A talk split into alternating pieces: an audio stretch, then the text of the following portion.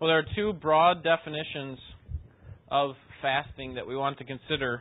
Um, first is abstinence from anything that is legitimate in and of itself from a, some sort of spiritual purpose. So, for example, uh, you might have heard somebody fasting from um, TV or from video games or something like that. Something that is not inherently wrong, but but would be helpful just to remove it from their lives for for a time. And so, let's say over the next month, I'm not going to watch any TV, and um, that's not a bad thing to do. But that's actually not what we're going to be covering today. We're going to be covering the narrower definition, which is what the scriptures talk about when it talks about fasting, and that is fasting from food. It's voluntary abstinence from physical nourishment, food and drink, for special spiritual purposes. All right, so we want to look at several passages here, um, and uh, we, we have a lot. So, can I have a volunteer to to read some of these? Paul, Leviticus 16, the first two there on your sheet. Leviticus 16, 21 and 29. And someone else? Jonathan, Leviticus 23. Um, you know what? Let's let's skip that one. Go right to Numbers 20, 29, 7. And then uh, I see somebody back there. Trish, Zechariah 8, 19. Mark, 2 Samuel 12, 22. Ken, Judges 20, 26. And that'll be enough for right now. All right, so the first thing we want to consider is what fasting looked like in the Old Testament.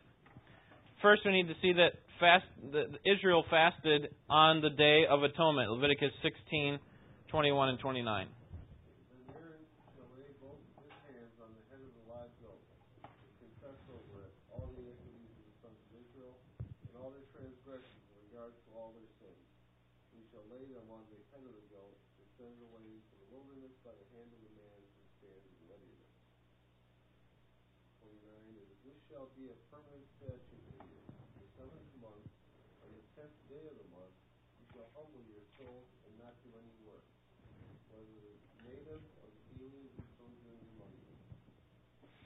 All right. So the the the um, topic of fasting is addressed there in Leviticus 16, and then it says it shall be a lasting ordinance for you. Now, obviously, you need to keep in mind that this is speaking of the Jews, and we'll talk about what this means for us as as believers today. But what we need to see first is that Israel did fast on the Day of Atonement, and then um, Numbers 29:7, Uh, Numbers 29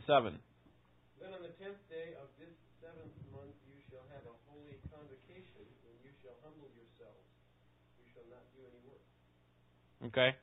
So uh, this is the same thing that's talked about here. It's the Day of Atonement, and including, included in that consecration, that day of consecration, was also fasting. And this also took place after the exile, Zechariah 8:19.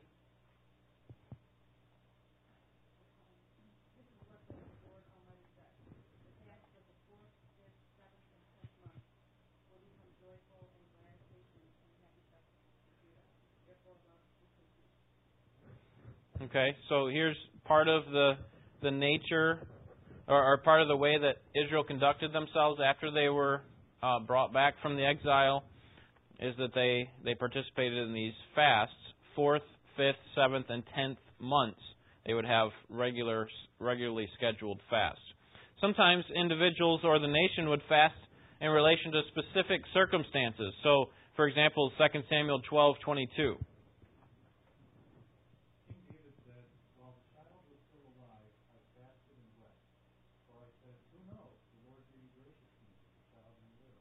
Okay, so this is after David's sin and God struck his son with illness, and David fasted during that time while he was still alive. But now, but after he's dead, you know his his servants tell him there's no need for me to fast anymore. So he he stops his fast. Judges 20, 26.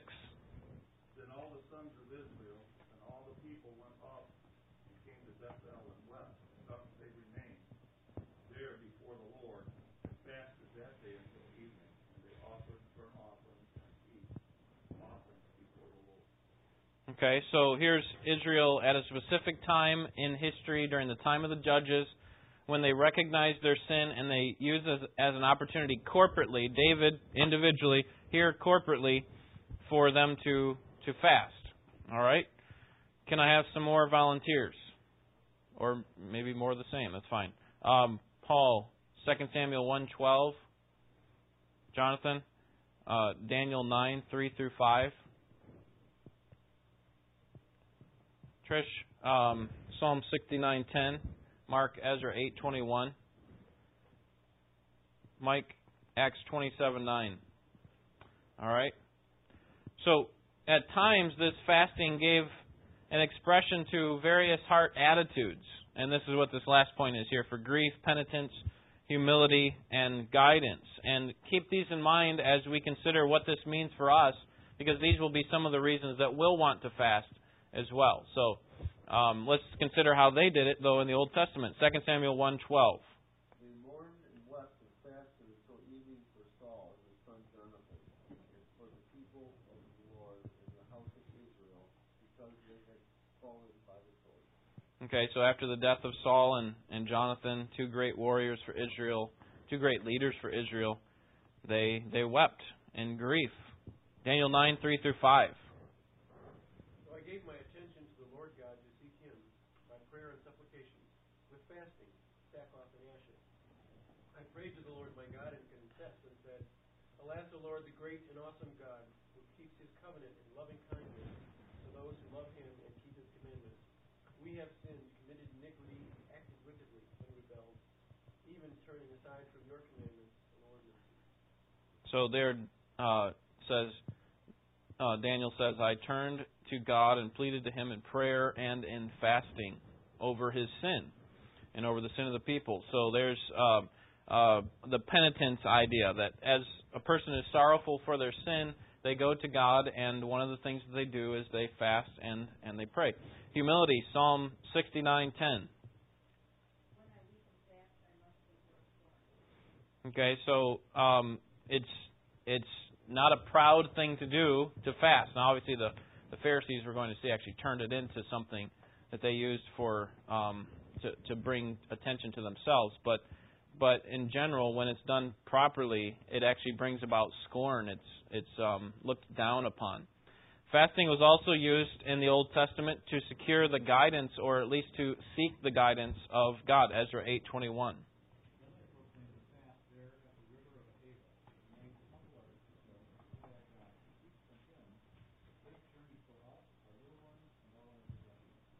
Okay? So here's um, some biblical support for us that we ought to be praying for people when they travel. Sometimes we can downplay that; it's not important. But uh, but uh, but the point here that we want to make is that that it's a humbling of ourselves before the Lord and and seeking God's God's guidance, God's direction, God's uh, protection. All right. So now we want to consider quickly what fasting in the New Testament looks like. Um, and so we see that they continue, the Jews continue the fasting on the Day of Atonement, Acts 27 9.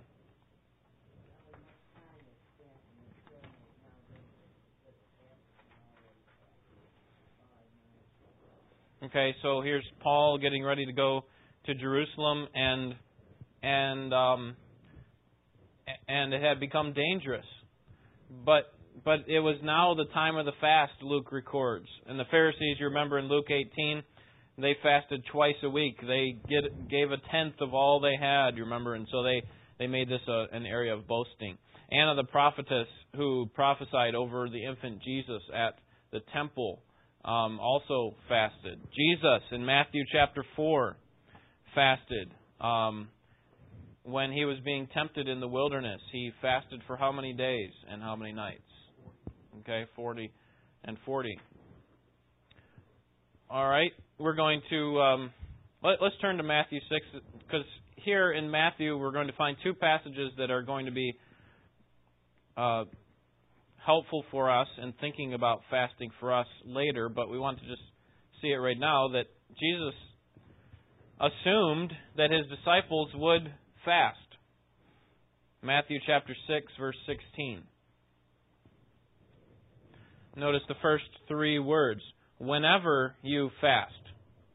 He doesn't say if you fast. He says when you do actually fast, here's how you are to do it. And he's going to, to show how to do it there.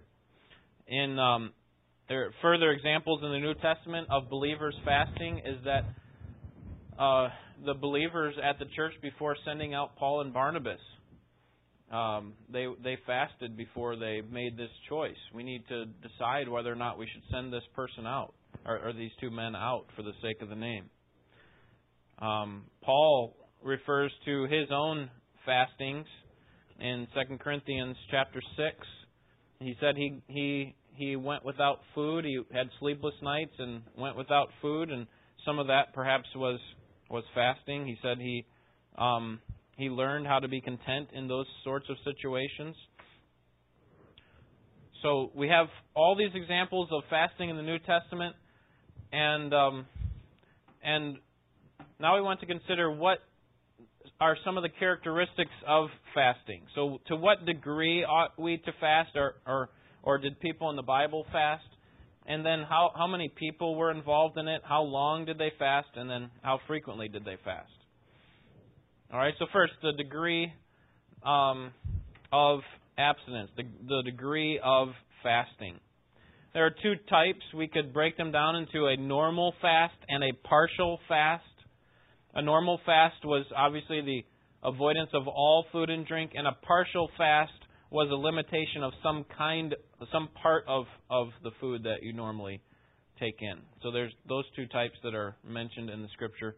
The number of participants varies based on the the circumstances. It could be just one person, just a private fast to God, um, calling on God for, to to help or to to be penitent about sin a small group fast in Acts 13, or it could be even a whole congregation like in in Joel. So that goes back obviously to the Old Testament.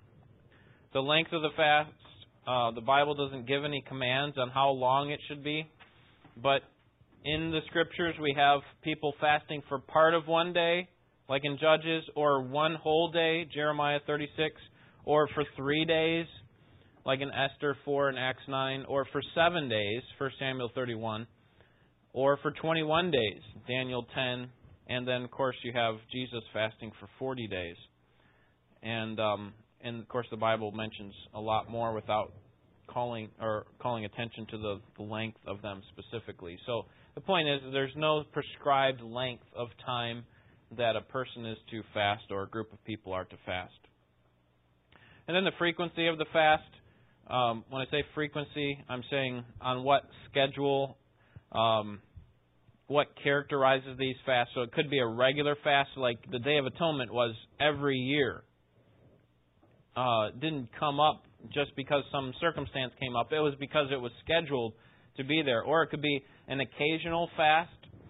Um, most of the the fastings in Scripture are this way, or it could be a continual fast, like you read about with John the Baptist in Matthew 3. Um, so the point is that the the types, the type of fast, the, the number of people that are involved, the length of the fast, uh, it it all varies based on the situation, and there's no prescribed length of time or prescribed way that a fast ought to be done.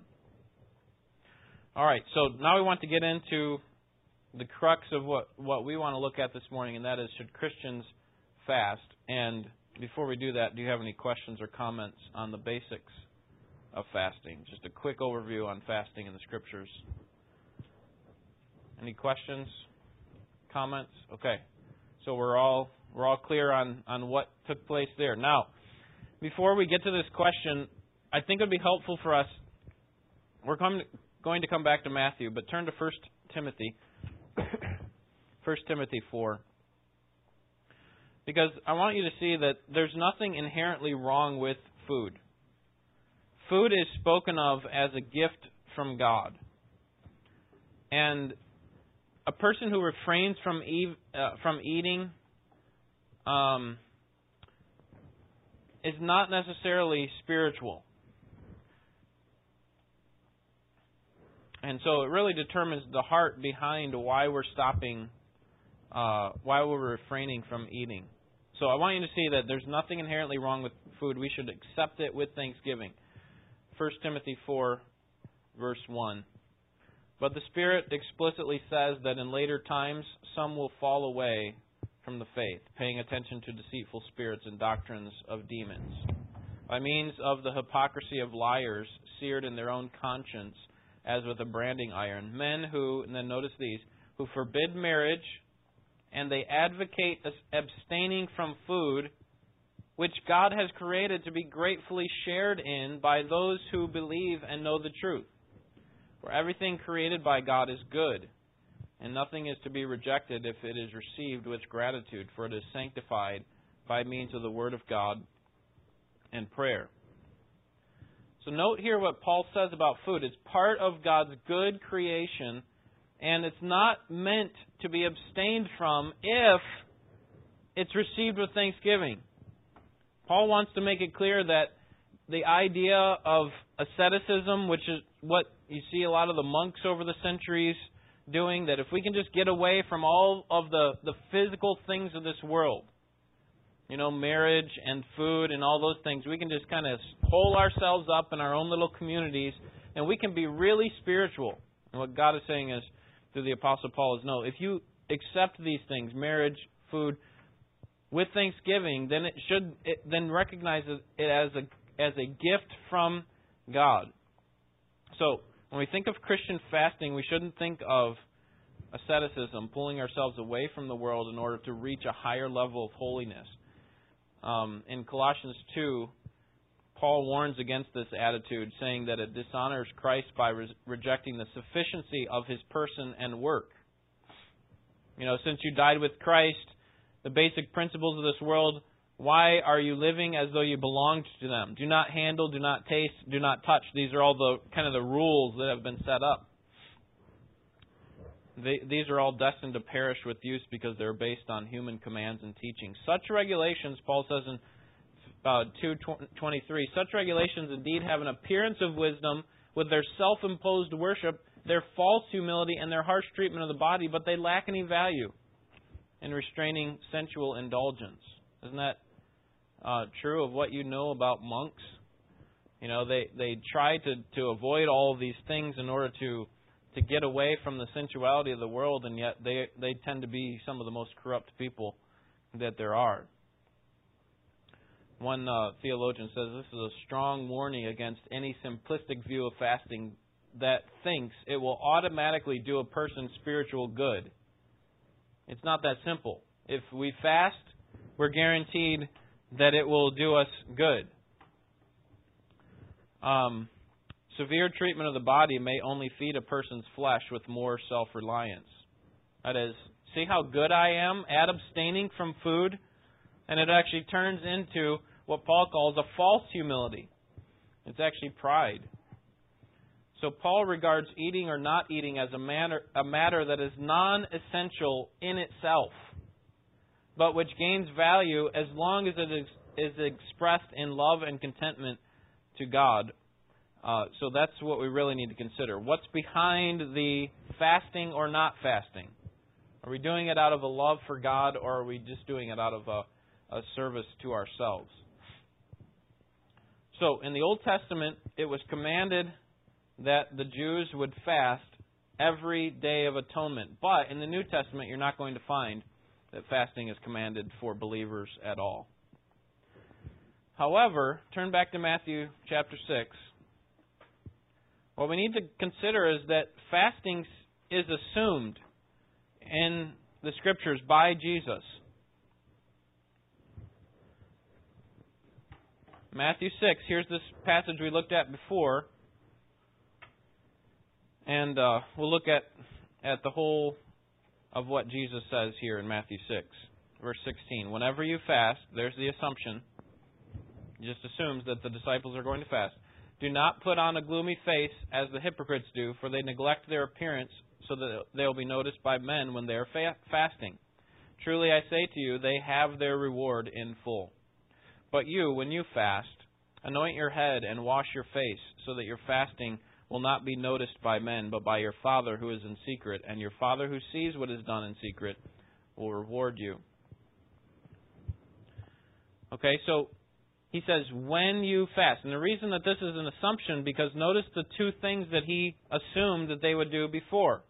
Look at verse 1. Beware of practicing your righteousness before men to be noticed by them, otherwise you have no reward. And now he's going to give us three things that we need to guard ourselves against so that we don't that we're not so concerned about earthly reward as much as we're concerned about heavenly reward. And here's the first one. When you give to the poor, here's the assumption. You're going to give to the poor. So when you do it, don't do it to make a big show. Here's the second one, verse 5. When you pray. So when you do this, don't make a big show as if it's all about you. And he goes on from verses 5 and following, and then he even teaches the disciples how to pray there in verse 9 and following. Then he comes to verse 16. Here's the third one. Here's the third way in which they need to be beware of practicing their righteousness before men in order to be seen by them. And here it is. Here's the assumption that he expects that they will fast. And when you fast, don't make it a big show. It's not about you. Um, so when Jesus talks about a fast, as far as how to do it, while we're here, we'll just look and see what he has to say. Verse 16, don't put on a gloomy face as the hypocrites do. Don't don't make a big show like, oh, it's so and waiting for somebody to ask you what's going on. Why why you why you have that that such a distraught look and oh, I'm fasting. I've been fasting for the last 3 days. It's been the hardest 3 days of my life. You know, it's all about you know what people think about me rather than the actual fasting, that the appealing to God. And it's the same sort of thing is true when we give and when we pray. You know, when we give, don't let the right hand know what the left hand is doing. When we pray, don't don't make loud sounds and, and groans like the Pharisees do. But um but be more like the, the publican who just um bows his head and, and um and beats his chest. Um so don't look somber like you're suffering. And then, secondly, Jesus says in verses 16 through 18, no one should be able to tell that you're fasting. The only fasting, the only person that should know that you're fasting is God. Notice verse 17. But when you fast, anoint your head and wash your face, so that your fasting will not be noticed by men.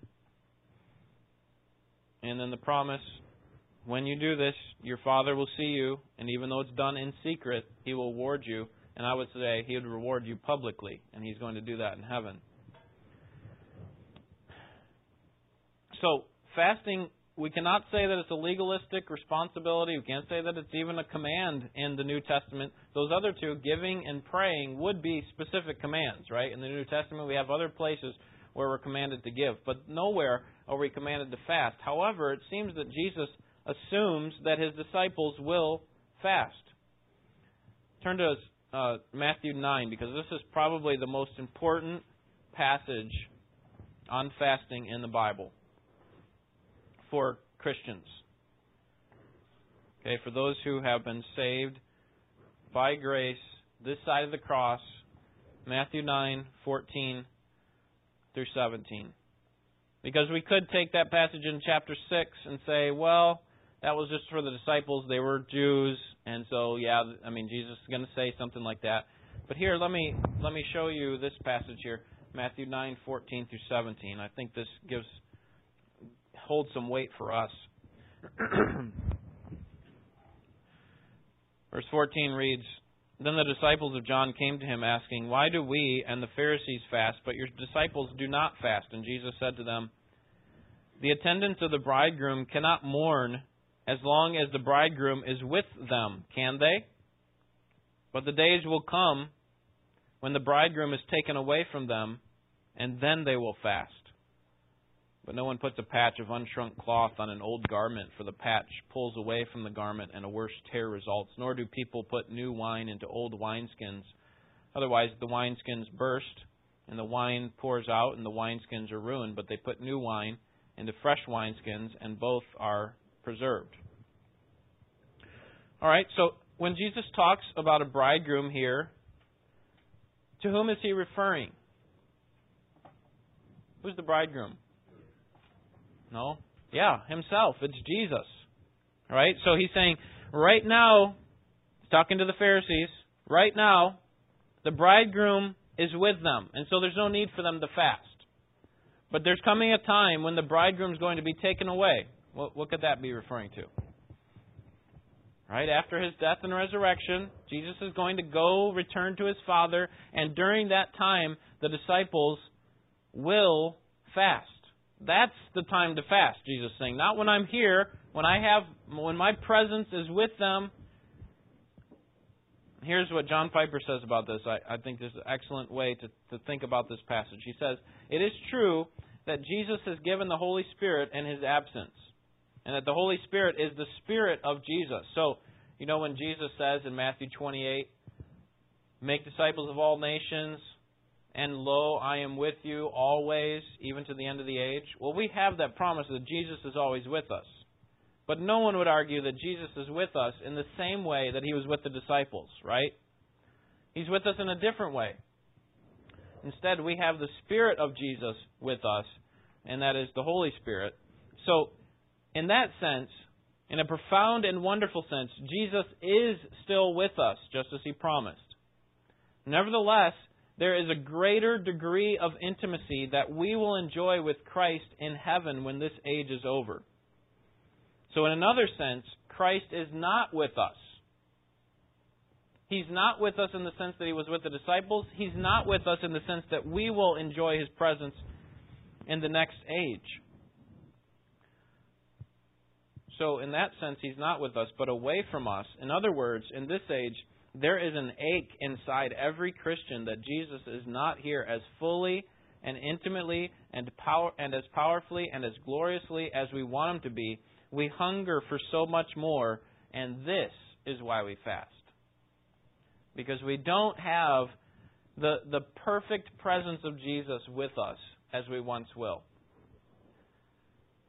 The idea of the new wine and the the the new the new patch on the old garment what's going to happen is that that, that patch is going to pull away as the old garment uh, stretches, and the same thing is true with the, the new wineskin.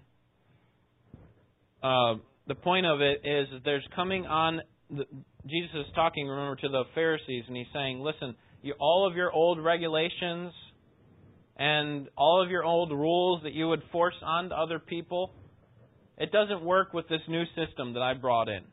Okay, so you need to recognize that those two things don't mesh, just like uh, just like the the new wine and the old wineskins. It doesn't work.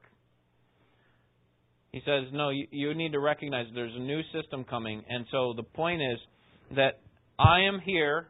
The disciples are not required to fast while I'm here, but when I go away, I will expect them to fast. That's when they will fast. And so here's the assumption that Jesus makes. He, he, he assumes that the disciples, when he is away, will fast. And so we also are Christ's disciples. Now, obviously, none of us, as far as I know, are from Jewish origin, but but we are his disciples, and we don't have the special presence of Christ like they had. We don't have the physical presence of Christ like they have we instead have the Spirit. And so there is a greater way where we long for Him, and and this is why we fast. Any questions on that? See how the fasting seems to be assumed in the Scriptures while the bridegroom is away. Mark.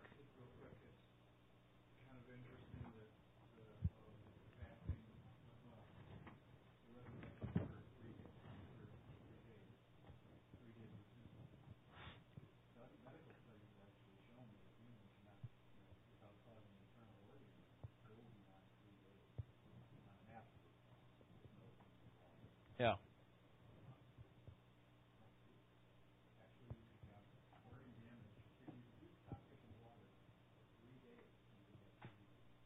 Yeah. So what? How's that? How do you think that connects to the resurrection? The the link between the death.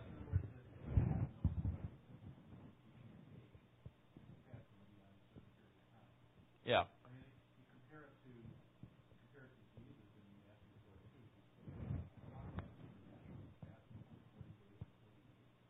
Yeah.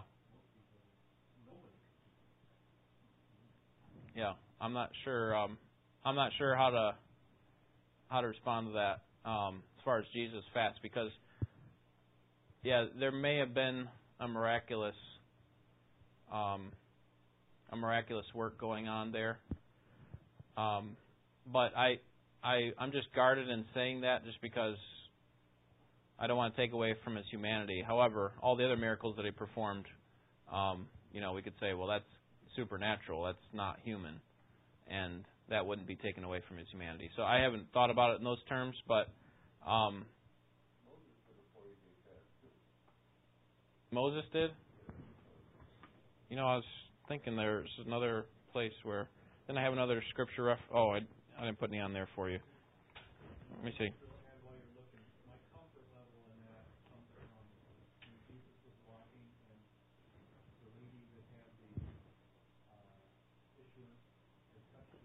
Yep.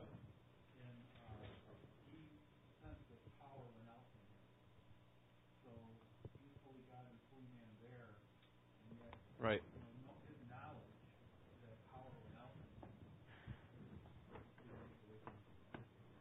Right. Yeah, Moses is the example that Paul's bringing up. Deuteronomy 9 9, when he was on the mountain for 40 days and 40 nights, and he said, I drank no water and ate no food. So, um, so the point is, I'm not calling you to take 40 day fast. Um, so, Mark, Mark's being concerned about your your physical well being, um, and not not to diminish, diminish what you're saying. I, um, but but the point here is that um, you know we're not calling for a for a specific length of time at this point anyway. But when we see it in the scriptures, what we do see is that there's partial day, whole day, three day, 21 day, and 40 day fast. Um, and that's just for pattern. You want to look at patterns in the scriptures, that's what it is. So let's think about why we might fast. What's the purpose of it? What what could we what what could we get from from fasting? What could how could God benefit from our fasting? All right, fasting should be done for a purpose. There are all sorts of worldly purposes to fast. Um, weight control, you know anybody who've gone on these kind of starvation type diets to, to lose some weight? Okay, maybe um, before your operation you have to go on a fast. Lots of us in here have had to do that, right? Maybe a fast for physical training, or you know maybe because you're trying to save some money, or some type of protest you might fast. Okay, but but what we need to be clear about is if you're fasting for all any of those reasons, those are not Christian fasts. Okay, those are not what the scriptures are talking about. When the doctor tells you don't eat for the next eight hours or 12 hours or whatever it is, that doesn't provide for you any spiritual benefit. Okay, the biblical accounts of fasting make it clear that there are at least 10 reasons that we should fast. And none of these involve, here's what you need to hear, if you didn't hear anything else today, none of these reasons involve earning God's favor. That is, with regard to our standing before God, it doesn't affect whether God will accept us or not. We can't use fasting as a way to impress God. We're made acceptable through Christ alone, as we're going to sing later on this morning. It's through Christ alone that we are made acceptable. His death and His righteousness. Fasting does not provide for us any eternal benefit, it doesn't add to our salvation in any way um, the only thing that, that we can say that, that allows us to stand before God righteously is, is Jesus Christ. Okay, so having said that, here are some good reasons to fast. Number one, fast to strengthen your prayer. Here's what Mark read earlier, Ezra 8:21. There at the um, the river of Ahava, or uh, I proclaimed a fast so that we might humble ourselves before our God and ask for a safe journey. And then it says in verse 23 So we fasted and petitioned our God about this, and He answered our prayer. Okay, so fasting in the scriptures is not a spiritual hunger strike that compels God to do our bidding. Like, if I deny food, then you have to give me this. That's not the idea. Fasting doesn't change God's hearing, rather, it changes our praying, it strengthens our prayer. So Christians who pray while fasting communicate that they are truly concerned about what is most important in life. Um, and that is not my food and my my appetite. It is my love for God. You know, like Jesus would often say, "My food is to do the will of Him who sent me." It's not physical food. Um, the disciples were concerned for him in that way, but he's most concerned about his about doing God's will. Secondly, to seek God's guidance. We saw this in Judges 20, 26, and 27. All the Israelites went up and they were weeping. They fasted until evening, and they inquired of the Lord. Verse 27 says. So, if you're looking for guidance in your life, if you have a significant decision that needs to be made, fasting is a good way for you to to call upon God. It, it it doesn't ensure that God's going to give you clear evidence. Don't expect that you know if you fast for a day that you you call on God during that time and then the next day you're going to see some sign.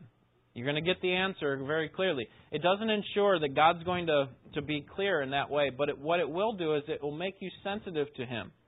It will help you to turn uh, turn your your attention to God and away from the world, so that you can listen to Him more attentively. The leaders of the church at Antioch, you remember in Acts, fasted before setting Barnabas and Saul or, or Paul out for their mission, missionary work, and um, and so if you are seeking guidance on something, if our church is seeking guidance on something, it wouldn't be a bad idea to just take some time to to fast and pray, seek God's face. Number three, fast to seek deliverance or protection. We didn't look at Second Chronicles 20, but some men came and told Jehoshaphat, "A vast army is coming against you from Edom." Edom. Alarmed, Jehoshaphat resolved to inquire of the Lord, and he proclaimed a fast for all of Judah. Remember, this was what happened in Esther too. Remember, Esther said, "Tell all the people, all the Jews, to fast and pray." And um, so, fasting should be one of our first defenses against um, uh, persecution. We need deliverance from something. We're, we're being persecuted by people at our our school or or work or family. Then then we need to call on God, seek God's deliverance, and fasting combined with prayer is a great way to do that. Number four, to express grief over sin. The Bible contains many examples of fasting to express grief over sin. 2 Samuel 1, David and all his men tore their clothes after uh, Saul and Jonathan were killed.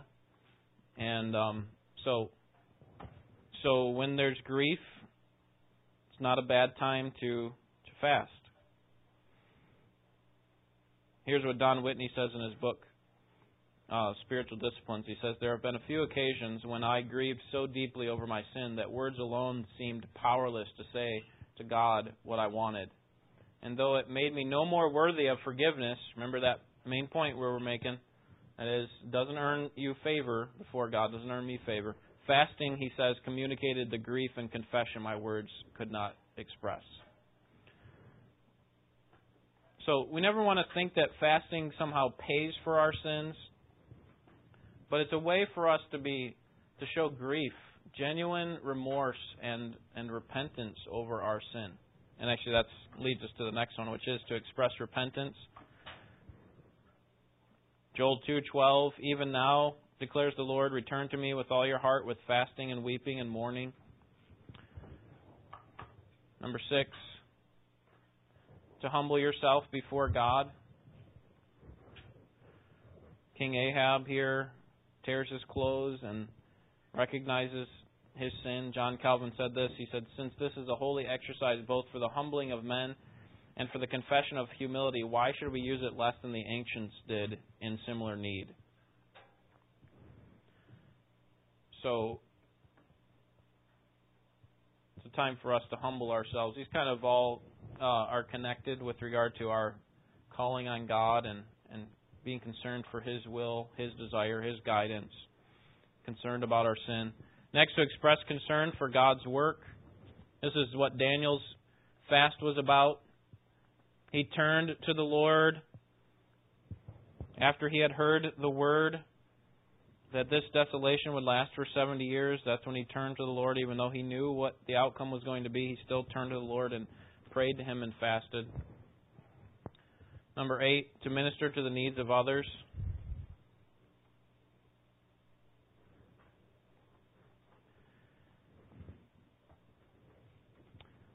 If we give up some meals by fasting, then we can use that time and money to minister to others.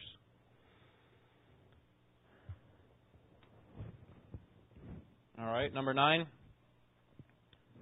fast to overcome temptation.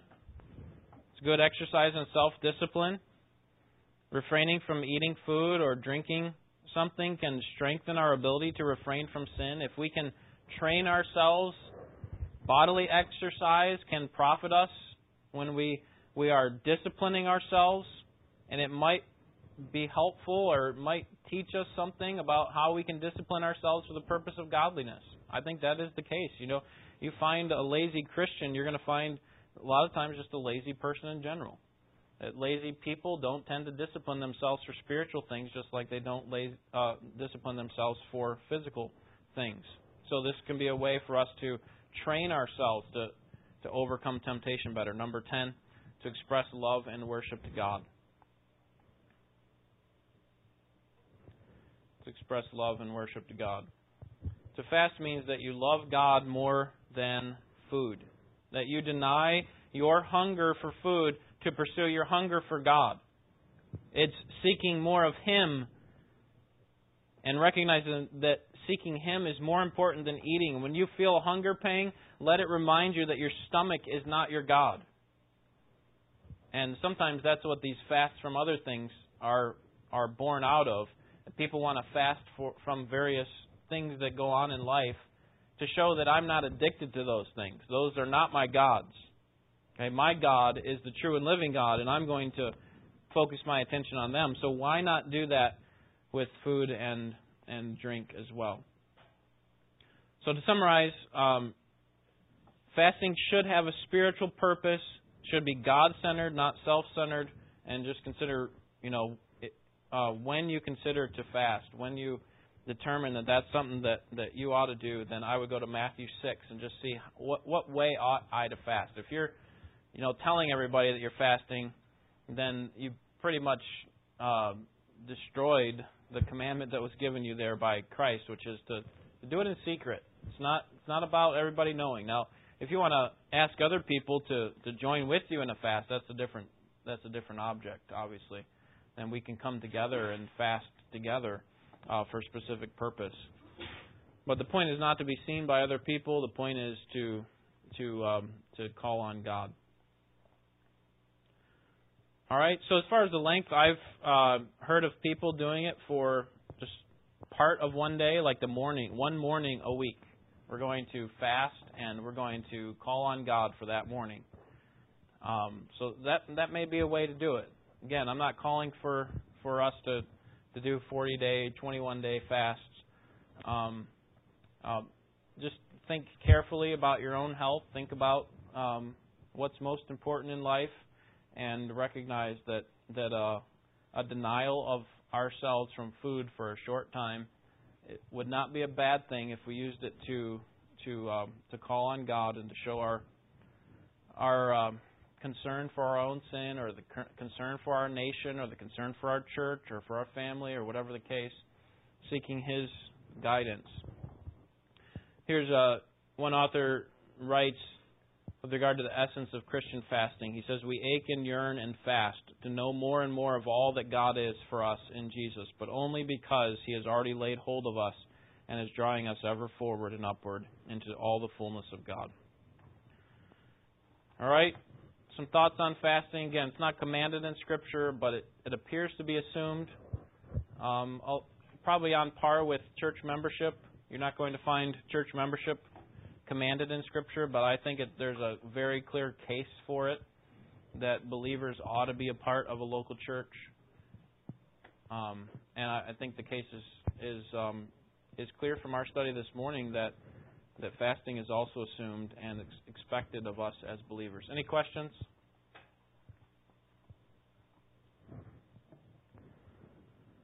All right. Well, we have something some, something to think about. I have something to think about. Um, I haven't actually studied fasting before studying this lesson for today, and um, it's a lot for me to think about, and uh, and I, I hope that you'll take some time uh, this week to just consider when would be a good time for me to to just start out with maybe a half day fast or something. Um, I think that would be a reasonable way to begin and start to see the spiritual benefits that we can receive from from doing that. All right, let's pray. Father, thank you for your example, how you gave up food for the sake of of um, consecrating yourself to God. Thankful for the example of the disciples and the believers at Antioch, and uh, certainly the Old Testament believers as well. And Lord, we just pray that you'd help us to think rightly about fasting and be able to think carefully about what that means for us specifically. May we be most concerned in this life not with even what we would call the necessities of life, but but a food and drink, but but what really is the necessity, and that is you and your will. And so we pray that you would help us to exalt you and your desires over uh, the very things that we need to live and to breathe. And but at the same time, not to see food as as harmful or sinful, but to accept it with graciousness and, and gratitude. And we do praise you for providing for us and constantly meeting our needs. And we pray that you'd help us to respond by uh, a life of love and and uh, and righteousness. We pray in Jesus' name. Amen.